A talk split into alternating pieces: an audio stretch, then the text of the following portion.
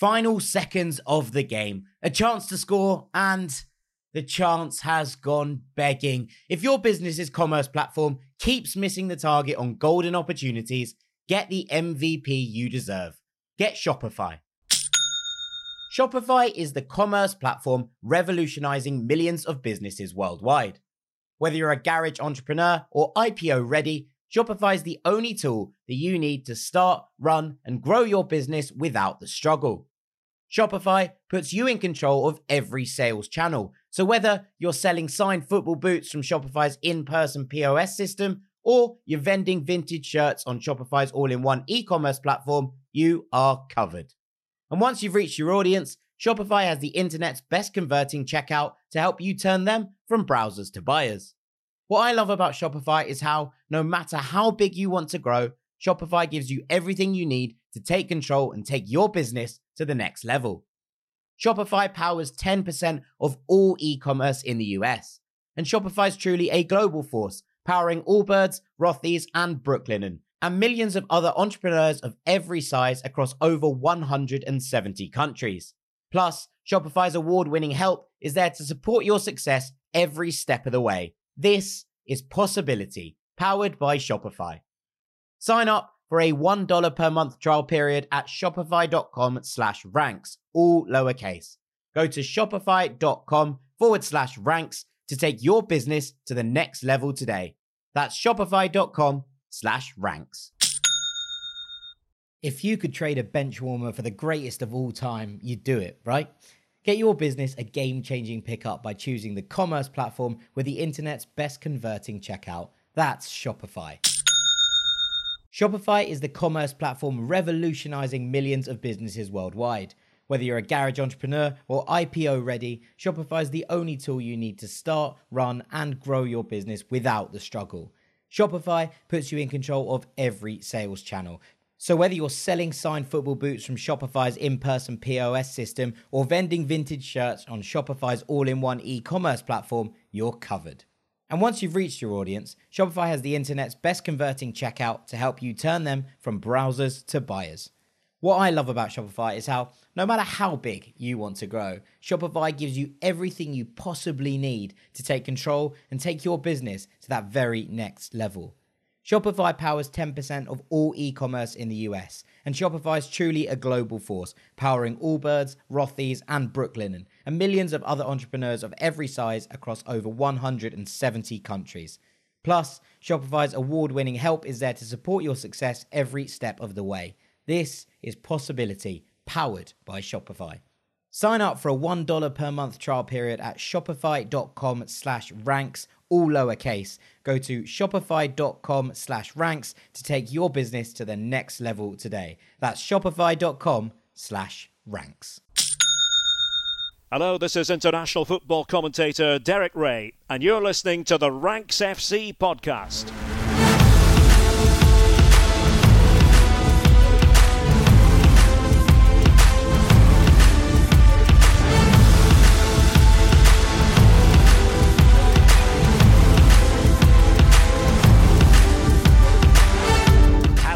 Squad, and welcome to Ranks FC. It's your favorite football podcast back for another week. My name is Jack Collins, and I'll be your host today as we look through some of the best players in Europe so far this season. Take a few suggestions from each league and try and rank them into some sort of order. Joining me with this complex task is our transfer guru, Mr. Dean Jones. How you doing, mate? Hello, mate. Yeah, I'm very good, thank you. I hear you scored at five-a-side last night, and you celebrated with the Dylan Chop. did the Dylan Chop. Um, for those of you unacquainted with the Dylan Chop, um, we talked about it on Monday on our Patreon episode.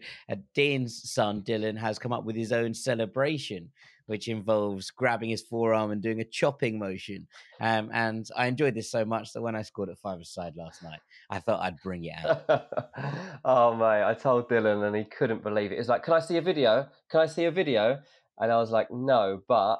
What I am going to do, Dylan, is the next time we go for a kickabout, I want when you score a great goal, I want you to do the Dylan chop, and I will video it. We'll set it up, and I will post that on Patreon or on social, maybe both, and uh, everyone can see the Dylan chop in action. Uh, it's actually quite good, isn't it? It's not a bad celebration. I'm enjoying it. I, I enjoyed pulling it out. I think everyone was a bit confused at Father's Day, but you know, it is what it is. It is Yeah. what it is. Whatever. Um, I gotta- enjoyed it. You got to bring these things out sometimes uh, and really light things up. We're gonna we're gonna go back to standard programming today. We're gonna do a things we love. Very exciting. Oi, oi. Yeah. So, look, last year I went off on a bit of a rant about how the season made no sense. and went through all these teams beating all these other teams, and it was all illogical stuff. And this season, we're kind of in a similar spot, but this one is the season where some Premier League big guns can't actually work out how good they are or how bad they are. Three of the biggest teams in Premier League history are so confused right now about what on earth is going on. Start with Man City, who suddenly find themselves third in the league. This was a team that two weeks ago had a 100% record across all competitions. Looked like they had zero flaws. You take one player out that team in Rodri, and they've absolutely collapsed. They've lost three domestic games in a row. They've fallen away a little bit in the Premier League to be placed third with Arsenal and Tottenham above them. To be honest, Arsenal and Tottenham probably the only two consistent teams in the Premier League right now. The only two that would really feel comfortable about their own identity, getting them to where they want to be this season. You look at the other two teams that have dominated the Premier League over its course, Chelsea and Man United, Chelsea have been poor, and then suddenly they're very excited after wins over Fulham and Burnley. Like very excited about can I can I start to become optimistic? Can we make the Champions League? Can we do this? Can we that? I'm like, not sure, lads. You've just beaten Fulham and Burnley. These aren't usually two teams that you would kind of be comparing yourselves against. And over at Old Trafford, they scored two late, late goals against Brentford, and suddenly there's comparisons with them in 1999 when they won a treble. No, this is not like United showing an elite mentality like they used to have. This is United showing desperation and Scott McTominay being motivated by watching a David David Beckham documentary the night before. This is completely different. This is more like the moment when Mark Robins saved Sir Alex Ferguson's job by scoring a one goal that kept him in his place. So Erik Ten Hag can survive another day and can actually get through this international break without impending doom being on his shoulders. Uh, it's really, really strange, mate. I think Liverpool, like, they seem to be fine, but since losing to that VAR goal at Spurs, they're a little bit of a wobble because there was that messy goal giveaway against Brighton, which means they've dropped more points. Newcastle are a little confusing. They seem in my head to be going great, but I looked at the league table and they're eighth. I was like, what? Newcastle are eighth? They're one point ahead of Man United. How's that happened? I forgot, but they've only actually won one of four away matches this season. And obviously, early on in the, in the campaign, they had three losses in a row against City, Liverpool, and Brighton. So when you now look at their fixtures coming up over the next month or so, they've got United, Arsenal, and Chelsea to come. And in my head, I'm thinking, well, I quite fancy Newcastle in those games, but the truth is, I don't know because this is going on. This uh, comfort crisis, I'm going to call it. Teams don't know whether they can trust themselves at the moment. Apart from Arsenal and Spurs, those guys are going, they're flying at the moment. Hmm. Yeah, I mean, it is a bit chaotic. I'm, I'm enjoying the fact It's that fun, it's great. Yeah, I'm enjoying the fact that we might have a title race. Now, look, also it's early to, to be calling that, and equally there is this element with City that you just feel like they're going to get into the new year, they're going to find that grind, and off they'll go again.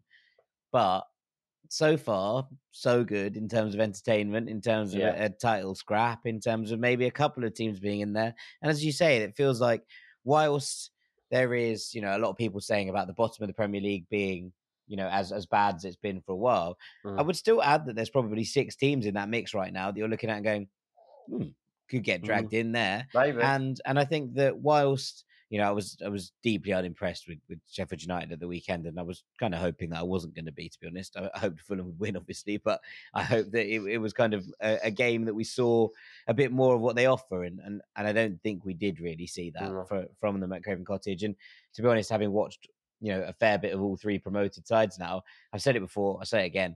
I think Luton are in the best position to stay up. I think they're the kind of team that are going to get points off people. Now, I, that's not to say they will, um, but I think if any of the three of them are going to stay up, the one that I've seen that I'm most convinced are going to scrap points off teams who are going to, you know, nick the occasional thing, nick the occasional point away from home, nick the occasional point at home against the big teams. It's Luton that have impressed me most. I think Burnley have the most interesting squad. Um, but I think Mm. that eh, they remind me a lot of Fulham's 100 million pound season at the moment. In that there's a lot of players with very little experience and who are who are in there and, and, and kind of whilst they are obviously a better side on paper than Luton, they showed that kind of Weatherhead the other week. I think that they will struggle against teams that are better than them, maybe more than Luton will, just because of the way that Luton is set up under under Rob Edwards. So maybe that's maybe that's an incredibly hot take, but it's just how I feel about the three teams at the moment. There are five Premier League teams so far that haven't won a home match, and they've played four. That's pretty crazy. Brentford, Luton, Burnley, Bournemouth, and Sheffield United all failing to get a home win so far. So that's probably what it's going to come down to. Who can actually pick up a few points at home, which is actually you'd expect Brentford to not be in that situation. No, Brentford will be fine once they once they get start. half of their squad back from from injury. Yeah, Bournemouth I, I don't trust at all at the moment. Um, they they've been a, a complete mess. And yeah, Luton. It's funny you're, you're there. You're, you're giving them hope, and so far they've played four home games. They've drawn one. They've lost three and uh, they're on four points. But yeah, somehow they've got a fighting chance of staying in this league. Yeah, it's, it's going to be very, very interesting. Um, all right, I want to take us to Spain for my thing we love, uh, and I want to talk about two youngsters who play for Andalusian clubs. And I'll start with, with Bryan Zaragoza, who plays for Granada, who scored twice at the weekend against Barcelona, and then subsequently got called up into the Spain squad, which was pretty incredible, to be honest, because a couple of hours earlier, he hadn't even been in the long list. And then suddenly, Yeremy. Pino got injured, and Bryan Zaragoza was in the squad, just the fourth Granada player to be called up to the Spain squad in history. So uh, a little bit of history for him as well. And he was electric. I thought against Barcelona at the weekend. The first goal he scores is good. The second one is absolutely sublime. Um, there were discussions of it being Maradona esque. That might be a little bit of a, a far fetched analogy, but mm-hmm. there are moments where he carries the ball and you're like, wow, what can't he do in terms of ball yeah. manipulation? And look, Jules Koundé has been pretty spectacular through the whole season so far. And Zaragoza sends him to the shops twice, so much so that Koundé picks up an injury, you know, later in this game. And, and obviously, mm. you never want to see that. But I think the fact that Zaragoza's stop start, Koundé having to sort of throw himself around on the floor, almost certainly contributed to, to this. And it was the fact that he is just so hard to stop. He's five foot five. He's the smallest of the small players in the league. Xavi called him, you know, a bullet. And Villar, Gonzalo Villar, his, his teammate, called him a diamond. And it feels like this was the moment where obviously that those of, of us that watched the Segunda last year and watched some of what Granada put together saw Zaragoza and were like, wow, that kid's got something about him. But to be able to make that step up, and we've seen his manager speaking already this season about the fact they were like, mm, we're not sure his off the ball work rate is good enough for a side that aren't dominant on the ball like we were last year in the Segunda, but we are not this year in La Liga. And he answered that with this performance against Barcelona. It was a one man show. He scored both goals. To be honest, he then hit the post for the third um, and, and could have had the hat trick and almost certainly a famous win for Granada. But it, it, wasn't to be. And afterwards in the interviews, he was like, Yeah, I'm really play- pleased I played well, but I'm still thinking about hitting the post. You're like, wow, you've just scored twice against Barcelona. You swapped shirts with Joao Felix. You've had this moment, you know, where, where everything's been incredible. Yeah. And you're worried about the fact that you hit the post right at the end. And, and it's a nice mentality to kind of add to everything out. But you know what? It was it, it was a sensational, sensational performance. And you know, the fact is that Lamine Yamal came became the youngest La Liga scorer in history uh, the weekend, and he was overshadowed by Zaragoza, who was a little bit older at, at 22 but genuinely so so impressive. Um, no one in Spain has, has dribbled more than him. In fact, no one in Europe's top five leagues has dribbled as uh, has taken players on as much as Zaragoza. He is a delight to watch, um, and one of those players that you know you're just really really excited about about their development. He he grew up not in the academies. He was rejected by Betis, by Sevilla, by Malaga. Um, Granada finally took a chance on him, but he basically didn't play academy football. He just played sort of youth street football, and you can see it mm. in the way that he plays. You know, his, ability to go one on one with players, to to take people on. He doesn't really, you know, have that automation that maybe players have a little bit more these days, where he sees like a, a blind alley and he goes, oh, "I probably shouldn't run into that." Zaragoza's like, "I wonder if I could trick my way out of that alley," and and it makes him incredibly fun to watch. So yeah, I just wanted to give him a shout out, and I'm really glad he's he's got his call up now for the Spain team because uh, it's going to be very exciting to see him to see him in that team. Um, well done, mate. The other Delivered player from left field. Exactly. The other player I just wanted to touch on was Assane Diao, who is playing for Betis, um, 19 years, 18 years old, um, and is a big target and has been a big target for a little while now for Liverpool. Um, they're talking about activating the 30 million release clause. Scored three goals in his first three Betis games. Uh, became the youngest ever player to score two goals consecutively um, in La Liga in his first two La Liga appearances, or at least since since the turn of the century, should we say? Um, mm. So just one of those players that Betis gave a new contract to in the summer because they were convinced that the, the future is very bright. Senegalese born, incredibly explosive. One of those players who, who's played about five different positions during his time in the academy. Has played up top, has played in central midfield. And um, Pellegrini seems to like him on that right hand flank, um, cutting inside and, and, making things happen. Reasonably ambipedal, has a, a, real exciting gait about the way that he runs, but more than anything, just is so so like comfortable and confident at such a young age. It's really, really exciting. Um, and Betis fans absolutely loving Assane Diao at the moment. So I, I thought I'd just give him a shout out as well. They're not going to like the transfer rumours that follow, are they, in the next few months? No, they're not. No, it's not. It's not going to be that fun. Enjoy him while you can. Let's enjoy, him while we can. can at the Villa Marin. Um, with that, I think it's probably time for us to end part one and move on to our main segment where we're discussing some of the best players across Europe so far this season. Don't go anywhere.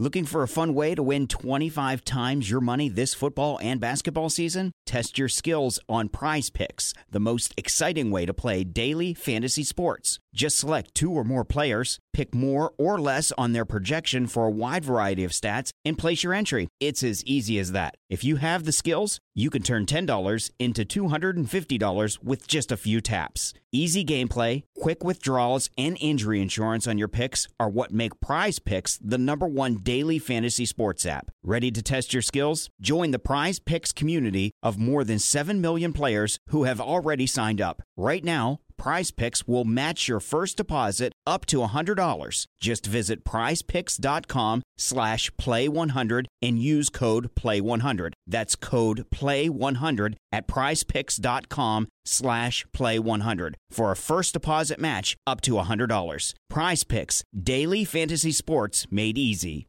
Welcome back to Ranks FC, where it's time for our main segment, looking at some of the best players across the European continent and beyond this season. We're going to take each of Europe's top five leagues. We're going to have a discussion about who the best player in that respective league is, including some thoughts from our brilliant Patreon community. There is a link in the description if you want to get involved. Two extra podcasts a week, the Discord questions for the post box. There's loads of fun to be had. So we'd love it if you considered giving us a join over there. If not, we're going to be here all the time as usual. Um, but yeah, we're going to look at each of these leagues, and then at the end, we'll have a little ranking, a mini ranking of the winners from each of our five. So a lot to get through, Dean. Let's get stuck into it, shall we?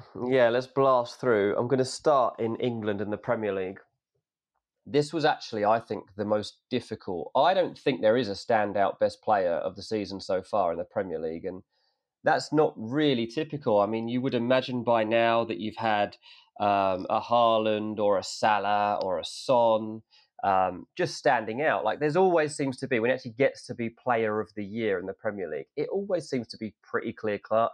Either De Bruyne has been magnificent, or Haaland's done this. Yeah, Salah's done that. Ronaldo once did this, and you just know who it's going to be most of the time. But at the moment, I think it's really hard to predict who the best player is going to be across the season. Even right now, I've found it hard to separate like five or six players. So my short list quickly was in the top of my head. I was like, right, who who has been the best player?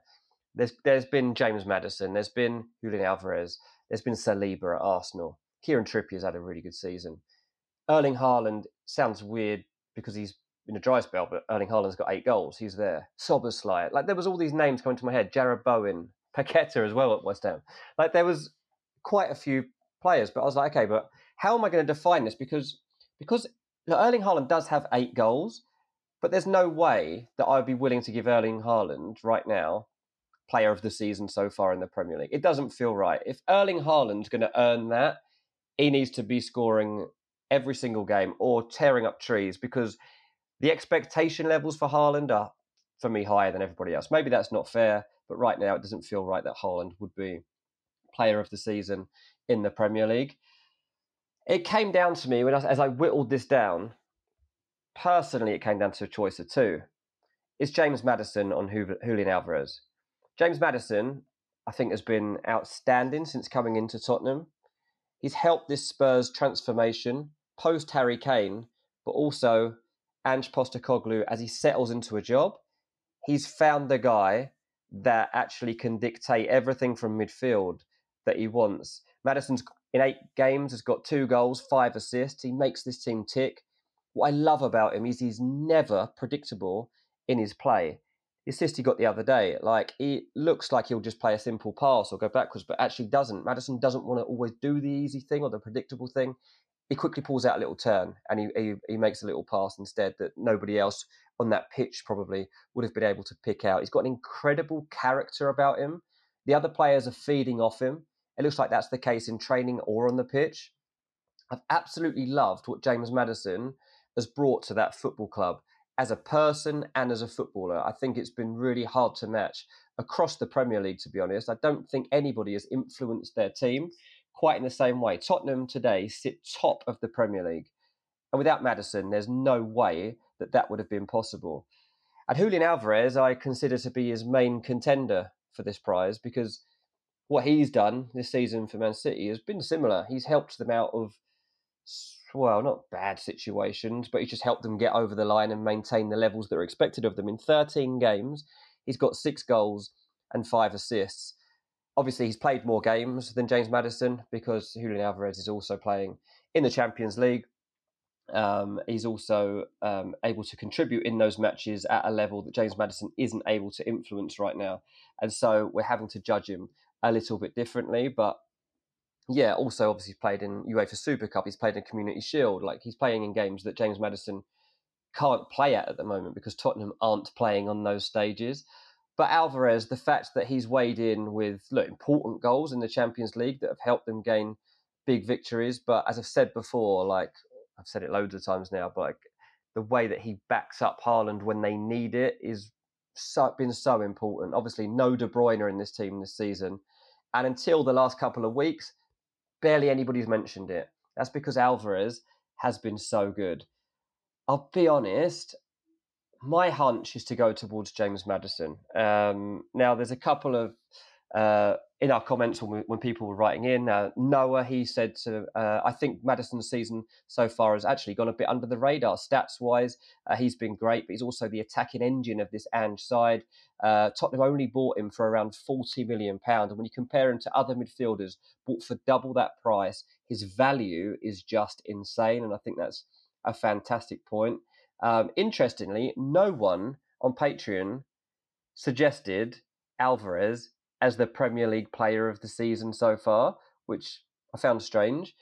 In fact, the guy that got the most love from the community, I don't know if it's just, just because there are more fans of this player or this team, but Dominik Szoboszlai actually was the guy that came out of the whole conversations on there with the most credit. Cody said Szoboszlai needs to be in this conversation. He's come over from Germany.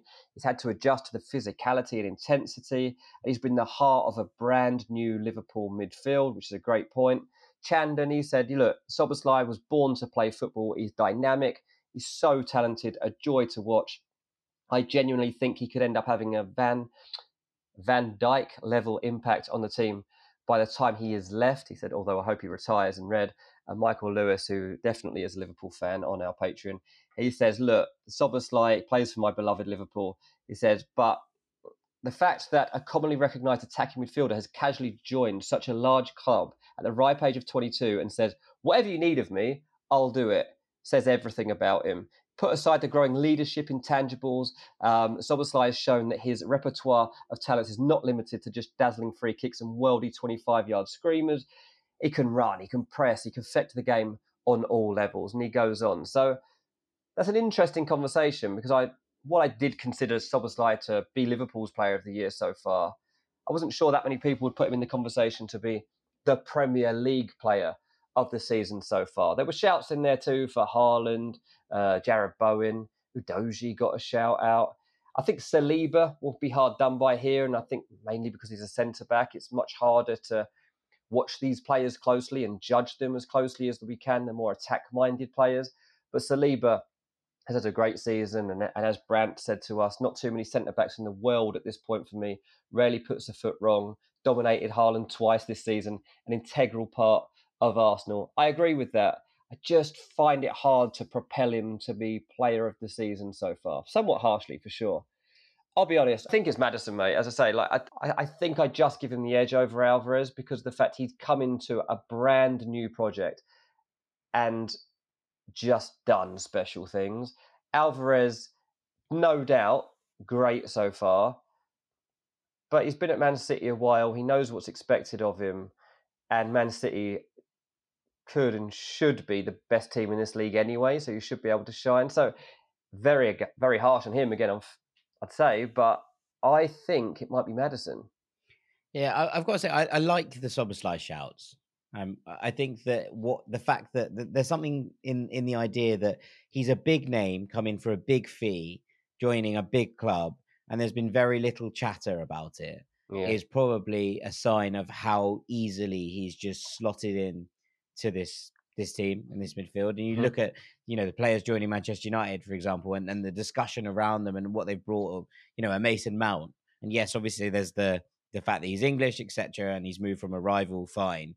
But the fact that you know people are constantly discussing whether Mason Mount was too expensive, whether it was it was a waste of money, all of these things. Yeah. And whatever you feel about those, those discussions are taking place. There is none of that with Szoboszlai.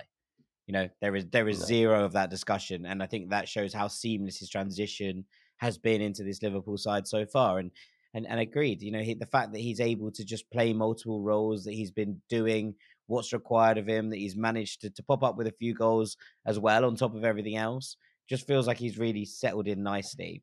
But I yeah. think that I, I, would agree with you that I think Alvarez and, and Maddison have been absolutely crucial and the single key components for both of their sides so far. Whereas I'd argue that with Liverpool, there's a little bit more going on than than that. Yeah. I would edge to Alvarez.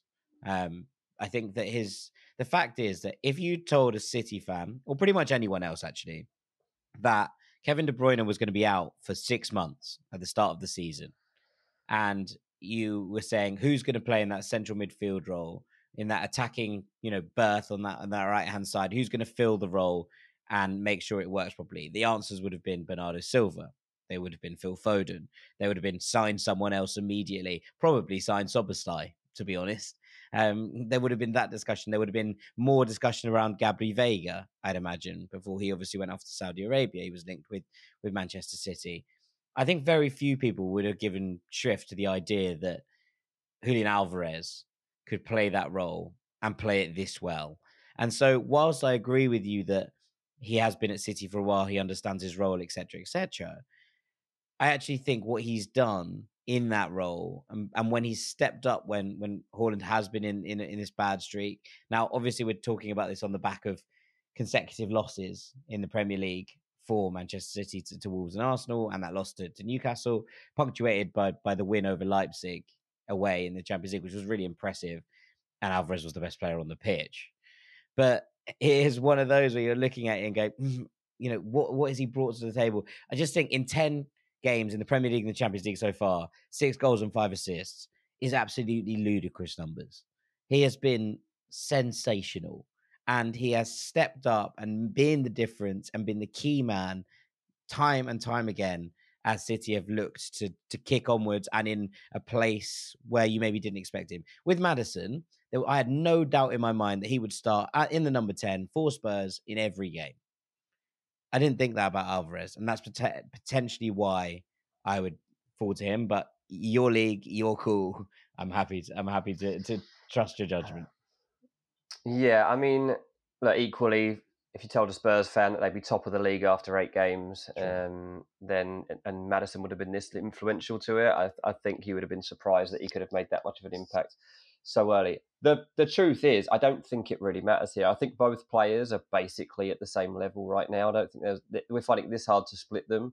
That you could almost give a joint award here because when it comes to our ranking at the end of going through this, I don't think it matters whether it's Alvarez or Maddison. They're probably going to get the same spot in our list. So I'm going to give it to Maddison just because of the impact that he's had on the club that has somehow found themselves now at the top of the Premier League. But we'll talk about when we get there. If it was Alvarez, it would be getting the same spot in the ranking. Okay. All right. Let's go to Italy, shall we? And it's been an it's been an interesting one in Italy. Obviously, AC Milan are, are top of the table, um, and they have been very very impressive. But I don't think that there has been necessarily a huge standout in terms of individuality. I think there have been lots of really good performances. If I was going to push any AC Milan player into this conversation right now, I think the answer would be Reijnders, who joined obviously in the summer from the Eredivisie and has been a revelation in the midfield, especially when he's played in that more box to box role where I think he's thrived.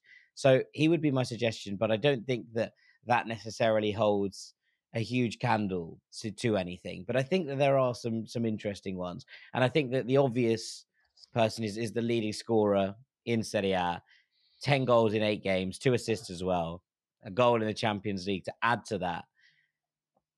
Lautaro Martinez at Inter has been the fulcrum around which their season has operated so far.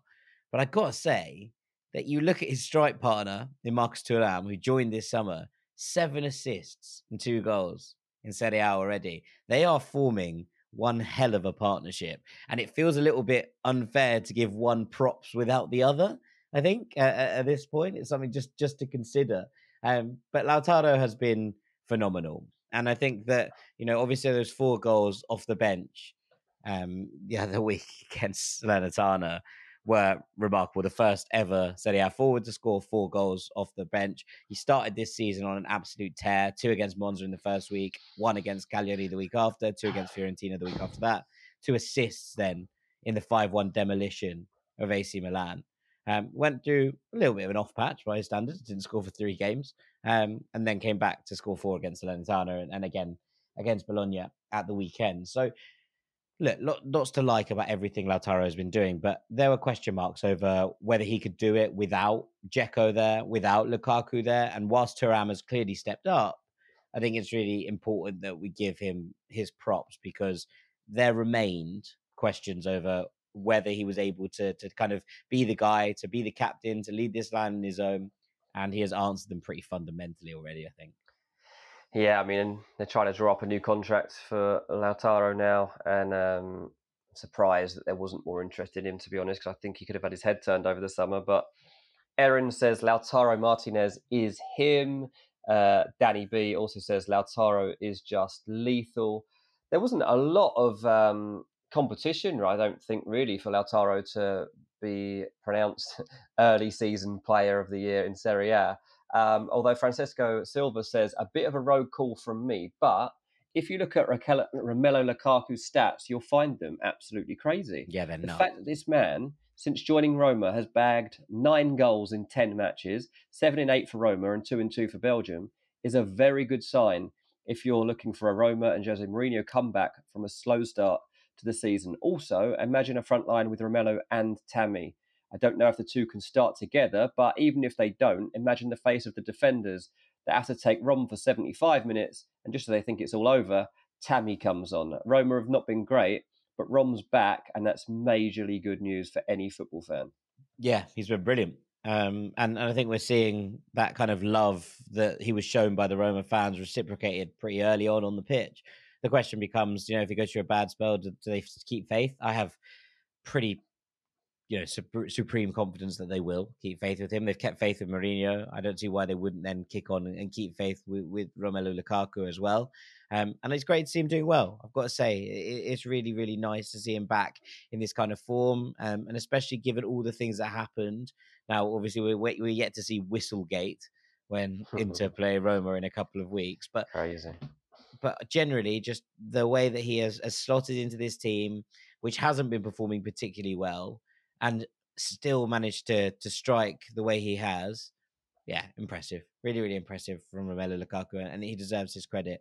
Um, a couple of Napoli players to mention. Obviously, Victor Osimhen has had a really weird start to the season in terms of what we've seen from the club and and the fact that he's had to deal with all these ridiculous on off field issues that he shouldn't be having to deal with as someone who is an absolute star, you know, and and the kind of fulcrum of the way that this attacking unit operates.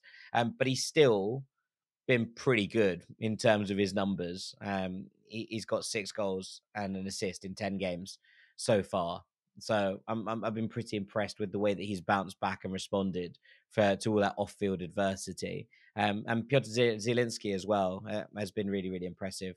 Um, just a couple of three goals and three assists in, in 10 goals for, games for him. But you're just stepping up, I think, Zielinski. And another one who just, you know, seems to get things right quite a lot of the time when he's in a Napoli shirt. And he's one of those players you just rely on regularly. And but I want to give a shout out to Nico Gonzalez, who I genuinely think is the only person who is actually holding a candle to what Lautaro is doing in Serie A. He's got seven goals uh, and two assists in 11 games, all in all uh, for Fiorentina through Serie A, the Conference League, and a couple of the qualifiers. Um, but he has just been sensational. And and look, Fiorentina currently fourth in the league, cooking really nicely. Beat Napoli at the weekend, two wins in a row, a really comfortable one against Cagliari, and then the Napoli win. They are up there at the top of the table because they've been really, really impressive. They're level on points with Juventus. There's loads to like, you know, basically about about what's going on here. Um, and and Nico has been so crucial. He is the creme de la creme. He took the number 10 shirt for Fiorentina this summer, signed a new contract. When it looked like Brentford were interested in signing him, they had a bid knocked back. But the way that he plays is so crucial to the way that Fiorentina operate. And I've been so impressed with everything he's done so far. Um, he comes up big in the big moments. He is continuously driving this team forward. And I just love watching him in La Viola. So yeah, shouts out Nico Gonzalez. I think the answer is still Lautaro, but I just wanted to shout out Nico Gonzalez as well because he deserves fundamentally to be in this conversation.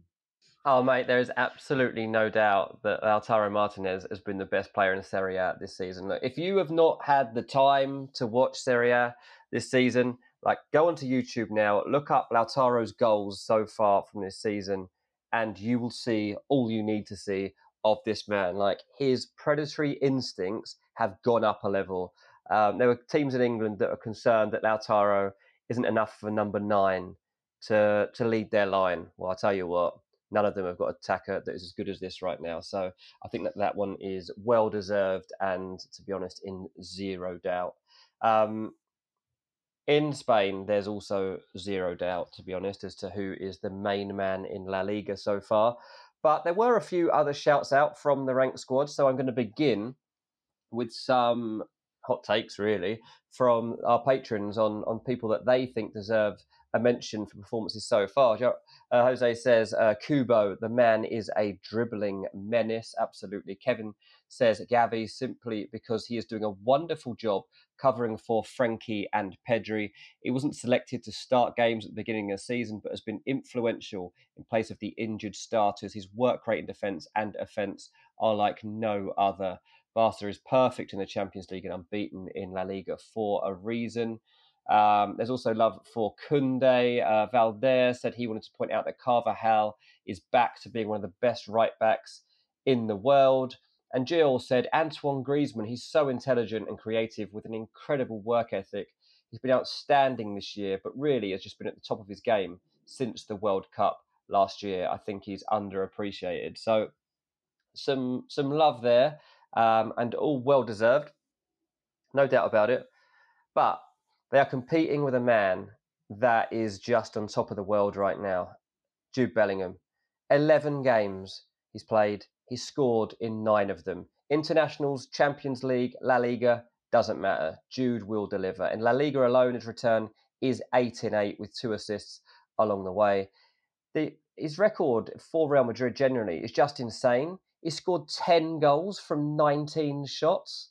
Like, it's it's just like mind blowing what Jude Bellingham is managing to do so early into his Real Madrid career. You see him start to go towards an opponent's penalty area, and he's just got this like confidence and like he's obviously got this big frame. The way he like moves his body, and it's like swaying basically. You don't know which way he's going to go. You don't know what type of finish he's going to pull off. You don't know if he might even just pass it, maybe look to get a 1 2. He has a confidence level that is through the roof at the moment. And he just always believes that he's better than everybody else on the pitch, I think. Not in a cocky way, not in an arrogant way. He's just absolutely flying. And it's really, really hard to stop him. Look, um, when he joined, he was given the number five shirt, which is what Zidane wore at Real Madrid, and people wondered what position he would play. But look, they're basically talking him at the moment as a number ten in at Real Madrid, and his stats are up there with the best goal scorers in world football. That stat, one goal basically for every two shots he takes, is like so so rare to see, especially over this many games. Like sometimes you get stats like that that shine out over three or four games, but the fact that this is coming out over, you know, eight games is incredible. Like Raul, Benzema, Ronaldo. I wasn't expecting to put Jude Bellingham into this bracket just yet, but like I'm genuinely having to to wonder if I might. He's not only a goal scorer either, is he? Like what we know about Jude Bellingham is he works tirelessly um, he can create from deeper on the field too. He's got this real charisma about him. We all know his goal celebration. Like it's not even that much to what he does for his goal celebration, but it's becoming iconic. You see kids all over Madrid, all over the world now doing the Jude Bellingham celebration where he just stands arms aloft, wanting to be adored, and he deserves every single moment of it. A couple of shouts out from the rank squad. Mark Wilson says, Well, we've got to start with the main man here, haven't we? Jude Bellingham. He's been absolutely unreal, dominating the midfield in both La Liga and Champions League at just 20 years of old. He had this massive price tag on his head. No one would have blamed him for having a slow start because of the expectations. When it comes to the biggest clubs in the world, that badge and shirt can be heavy for some people, but not Bellingham. Everyone is talking about Mbappe and Haaland fighting for the Ballon d'Or in years to come but Bellingham may just have a few words to say about that. And Cole, he weighed in too. He said it's just got to be Jude for a, for a player of the season so far. But you look at his stats across the La Liga and the Champions League, it's just incredible. So yeah, honestly, mate, I mean, I'm sure you agree that there's no doubt Jude Bellingham is the best player in Spain at the moment. Yeah, I mean, I think that there will be other players who are unfortunate to to miss out because of Jude Bellingham um, and because of the form that he's been on. Because I think in any other normal season where there hasn't been, you know, someone who has dropped these kind of performances, and I think it's you know it's the moments as much as anything else, right?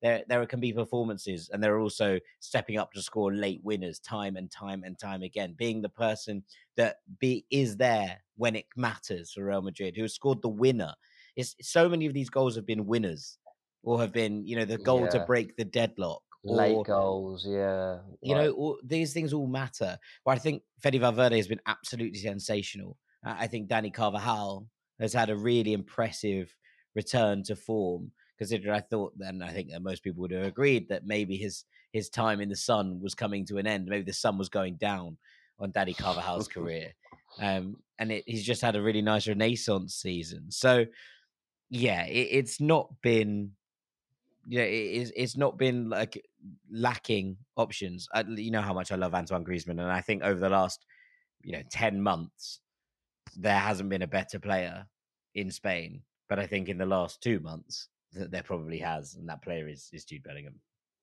Yeah, nice, nice. Glad you agreed, mate. So there you go, Lautaro and Jude, just like undoubted, undoubted so far.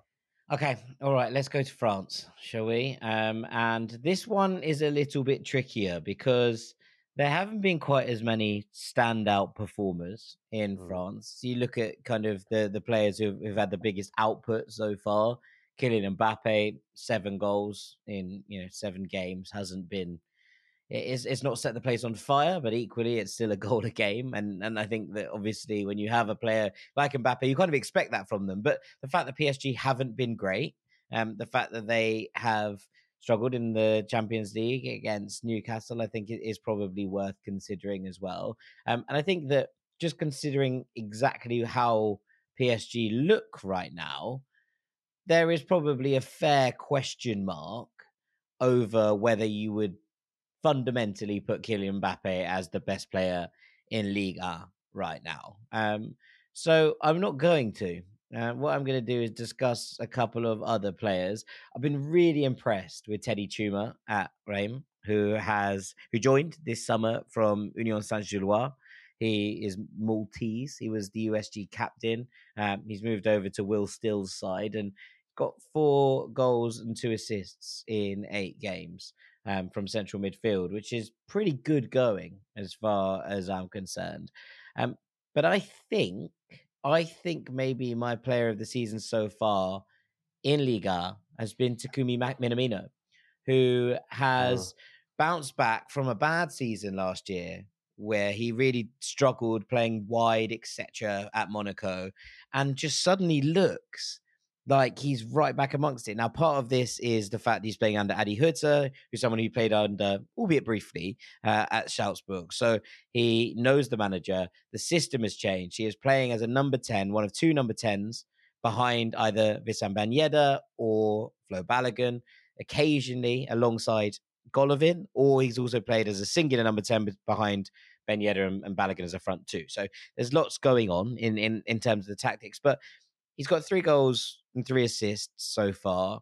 Um, he's he's had a weird couple of games. So he missed the Marseille game through injury, and then he came on very late uh, in the win against Reims at the weekend. So we haven't seen that much of him. But in the six games before that, I think we saw a lot of the best of what Minamino can do.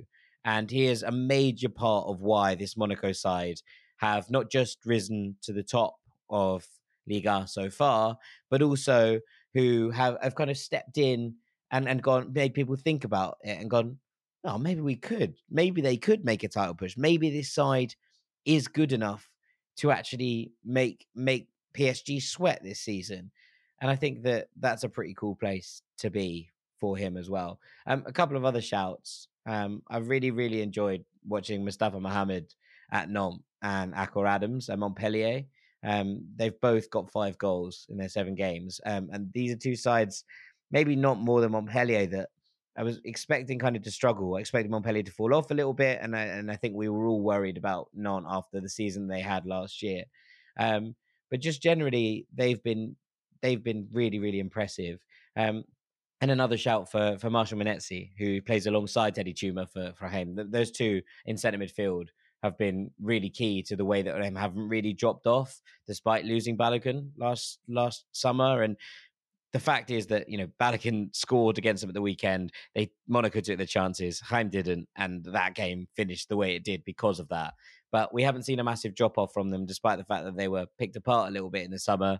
And I just wanted to give them some love uh, as well because they they deserve it. It's um it's been a, a tough summer and, and they still look very impressive under Will Still. So yeah, uh, some love for that partnership. But I think my answer is Taki Minamino.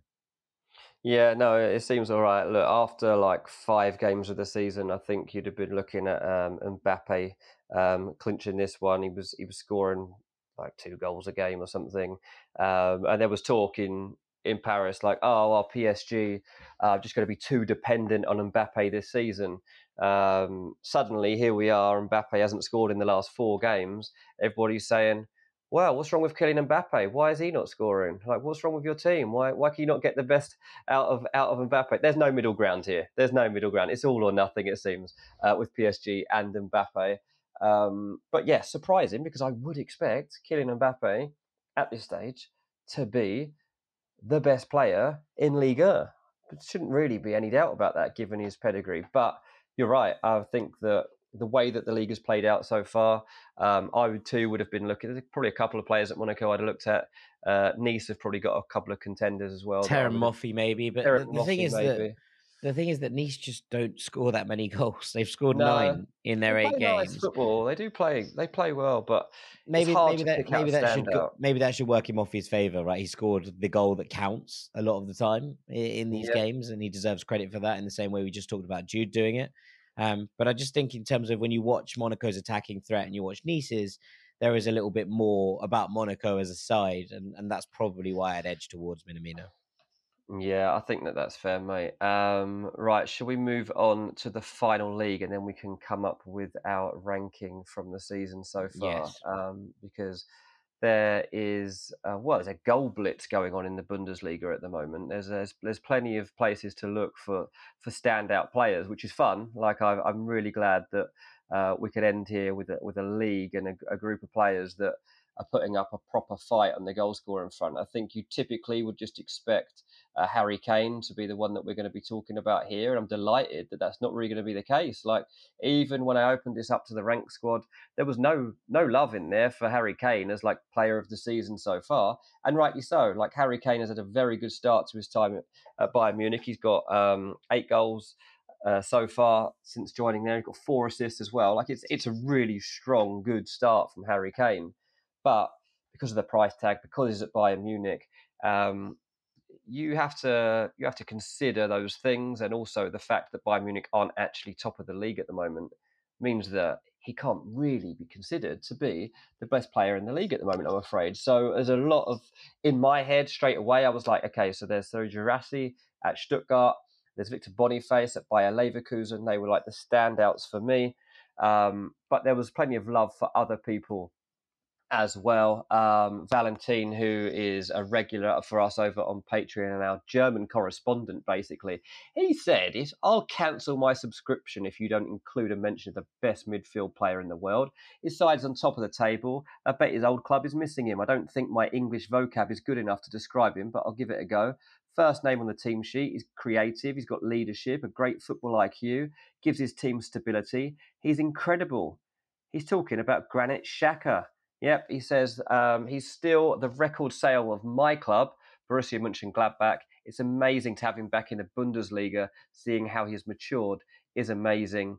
Um, if you love football, you have to love Granit Xhaka. And Rishi agreed with him. He also weighed in with Granit Xhaka as a shout for player of the season so far. He says he's the main reason why Leverkusen are going to continue to walk over teams in every game. Um, so that's that's an interesting take there. Um, I'd have to say that another big reason that Leverkusen are top of the league is Victor Boniface. Um, he is a striker that we might not have heard too much of so far, but we're going to be hearing a lot of this player. Um, at the weekend, he made history as the fifth Bayer Leverkusen player to score seven goals after seven league games as they beat Köln 3 0. Um, he's got a really nice finishing technique. Um, he joined from Union Saint Gilloise in the summer uh, a Nigerian international. He's got nine goals in ten games so far across all competitions, um, and he's he's a really really strong uh, contender here to be the player in the league so far. But I mentioned Guirassy at the start, and Guirassy is where this conversation has to lead. This guy is absolutely unbelievable at the moment. Like for a 27 year old to suddenly come onto the stage and make this kind of impact, like after going about his business well in the past, but not like be a world beater yeah, and suddenly set the world start, on fire. Yeah, yeah. To suddenly start doing this is incredible. He began the season by scoring eight goals with eight shots on target in four games. That's how he begun the season.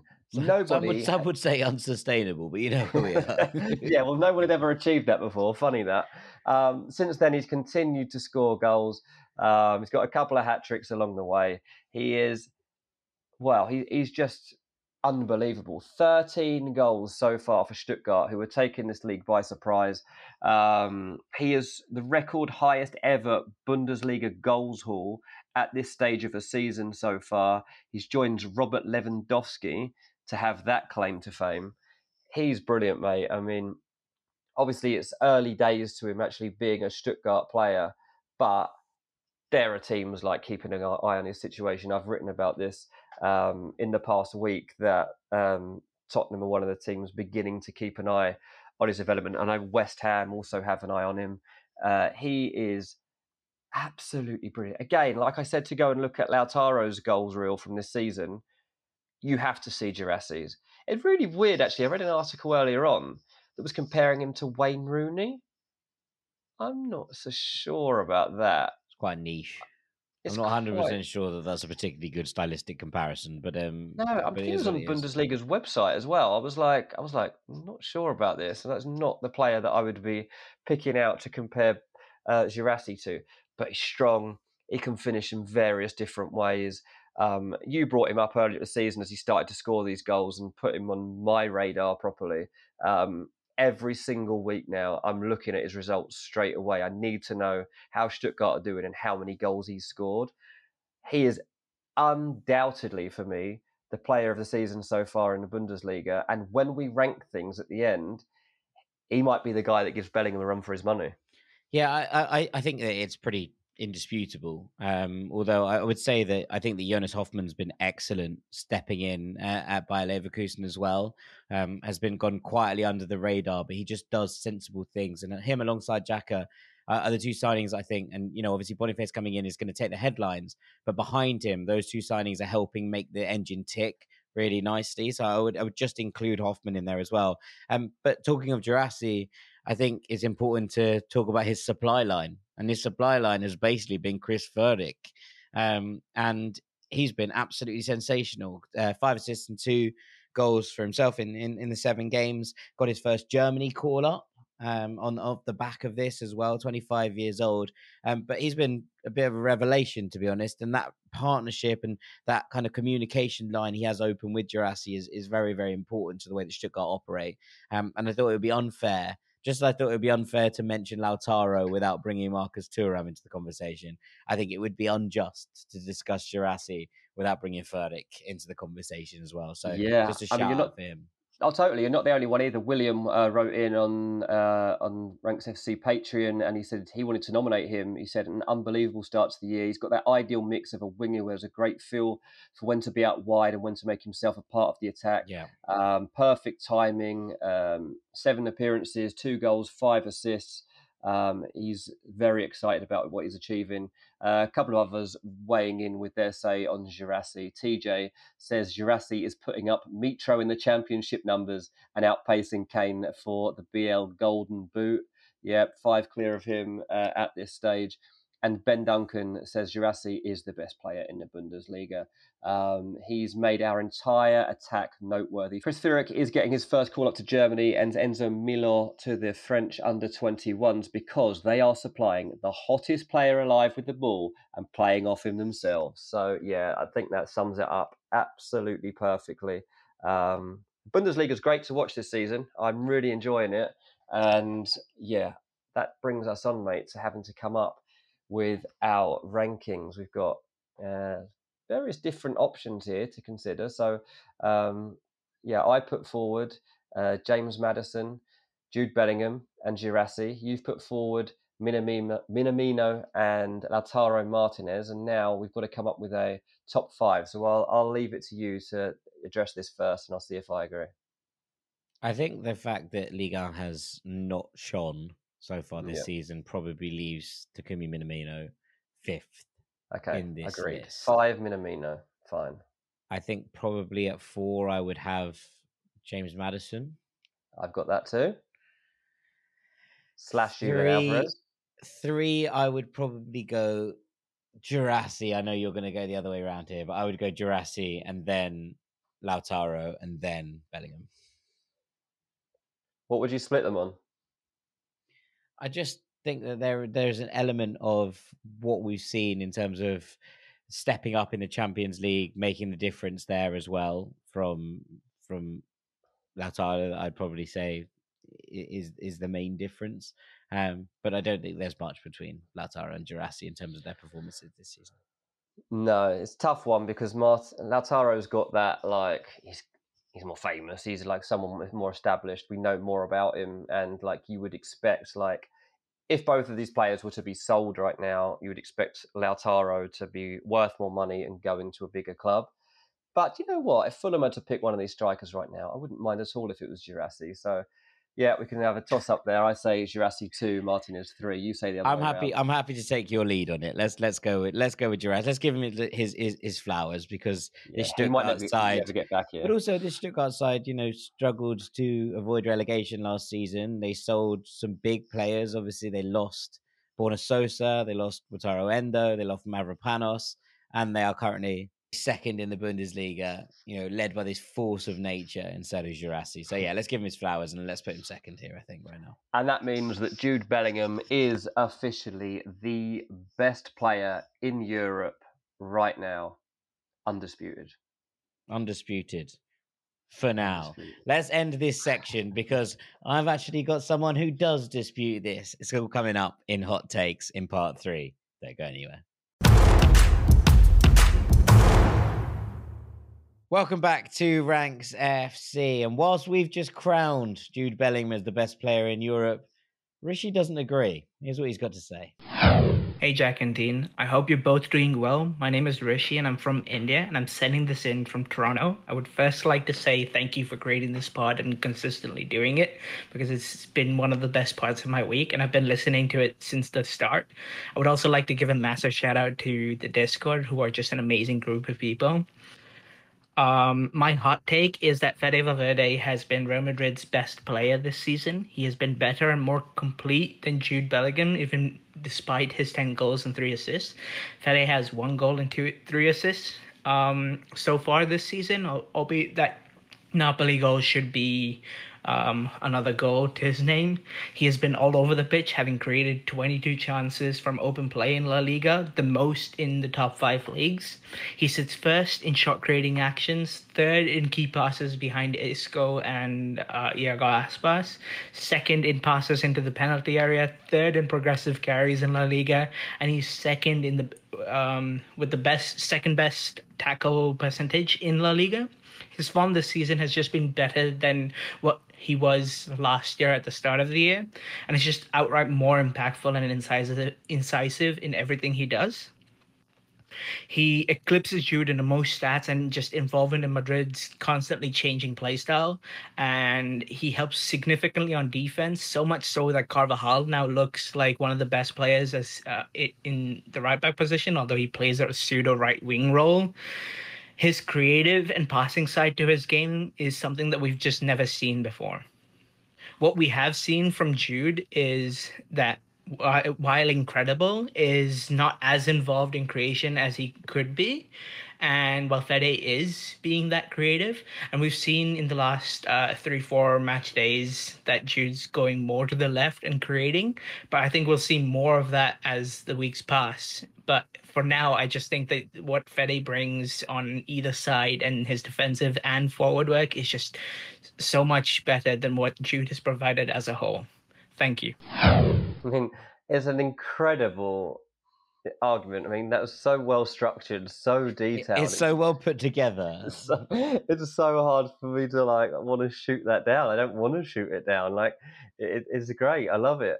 Um, this is the difficult thing, isn't it? Because um, when you're putting up like top numbers, like Bellingham is in goals and assists, and you're becoming an icon, and you've got the visuals that match it, and you're trending all the time, like you're going to be the guy that gets all the attention. If Madrid was sharing their goals around right now, maybe in the last segment in the La Liga section, we would have been discussing Valverde.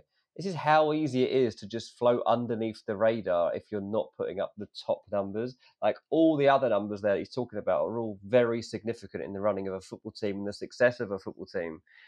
But because it's Bellingham that gets the goals, it's extremely hard to overlook that.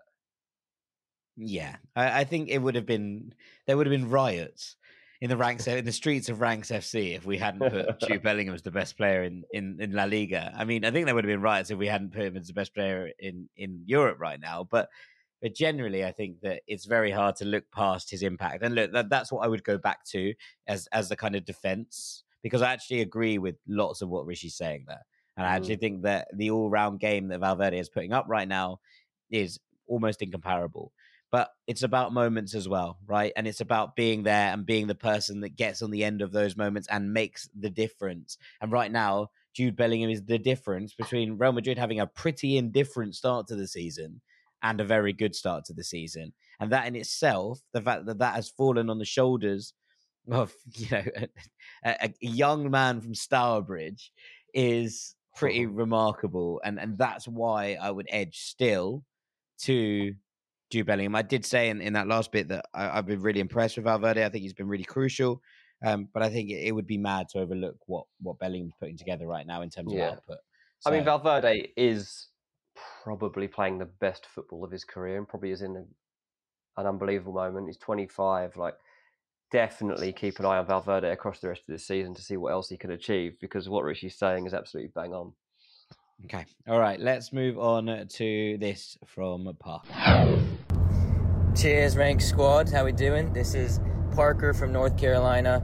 Been uh, listening to the pod for a couple of years now. Love listening to the lads, the lovely voices on a long drive, and intellectual football takes. I love it. Keep up the good work. My hot take is that Lamine Yamal will not only win the Ballon d'Or before the age of 23 or by the age of 23, but that he will be in the conversation for one of the greatest football players of all time.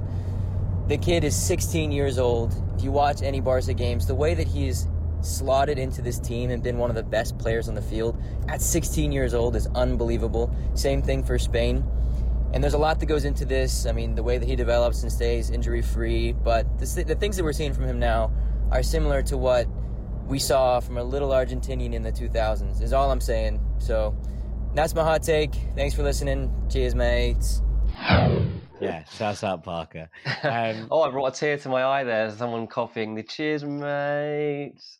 Love it. Um, mate, he's like, yeah, Lamine Yamal doesn't has barely got any airtime on Ranks FC ever because we've just never really done an episode that would cover what he's capable of beyond on our on our Patreon. We've reflected on like a weekend or built up to a game. Um, he's 16. He was born in July 2007. Like that feels like it's about four weeks ago. Like that is ridiculous. Like uh, this is the first time I really start to feel properly old. Um, is when you get a 16 year old making an impact at Barcelona.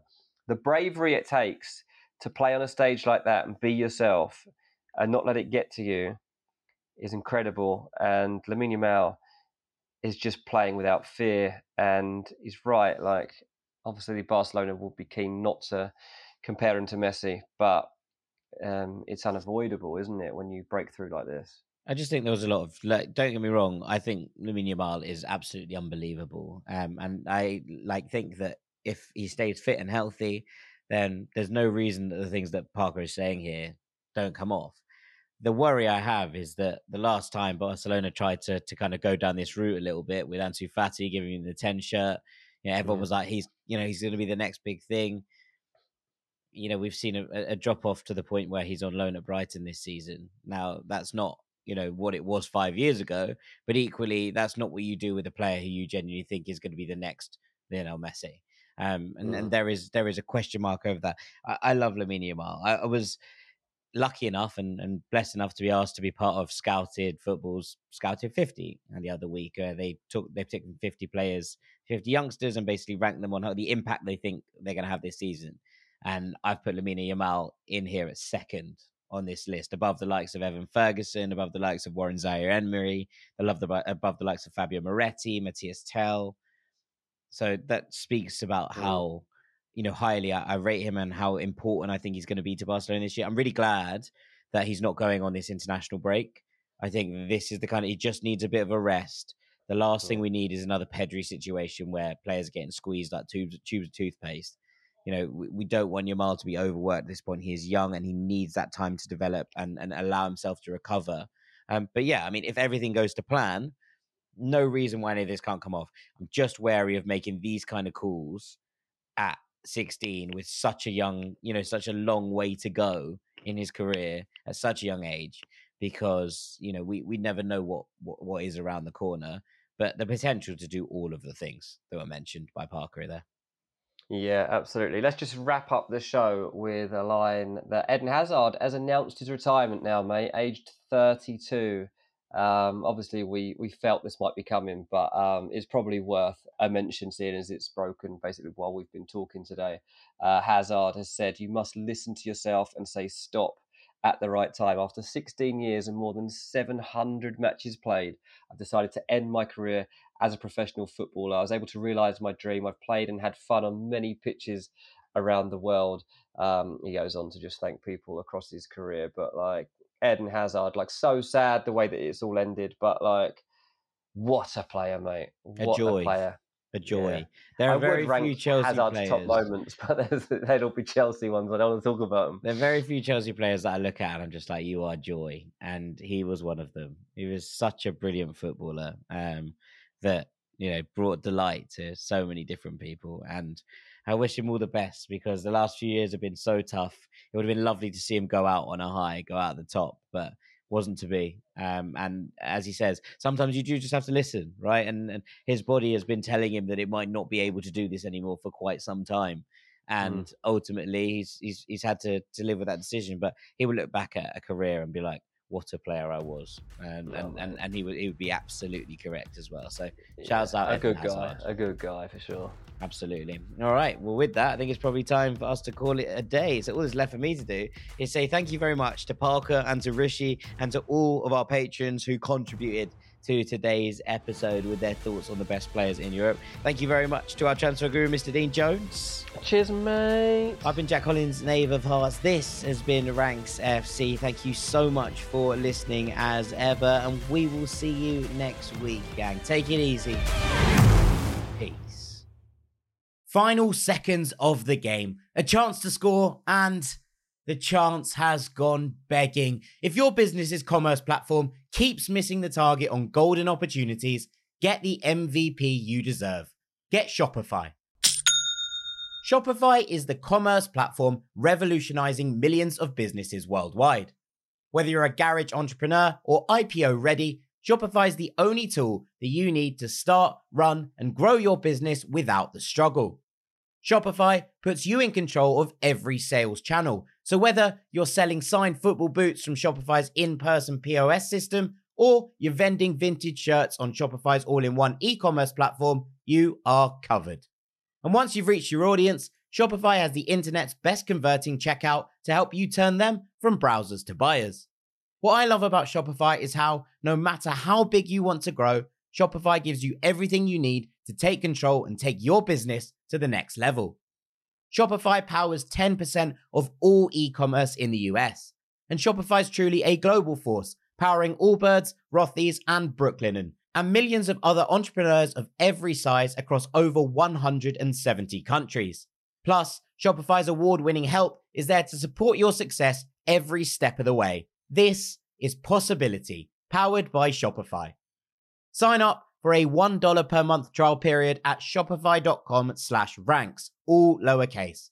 Go to shopify.com forward slash ranks to take your business to the next level today. That's shopify.com slash ranks.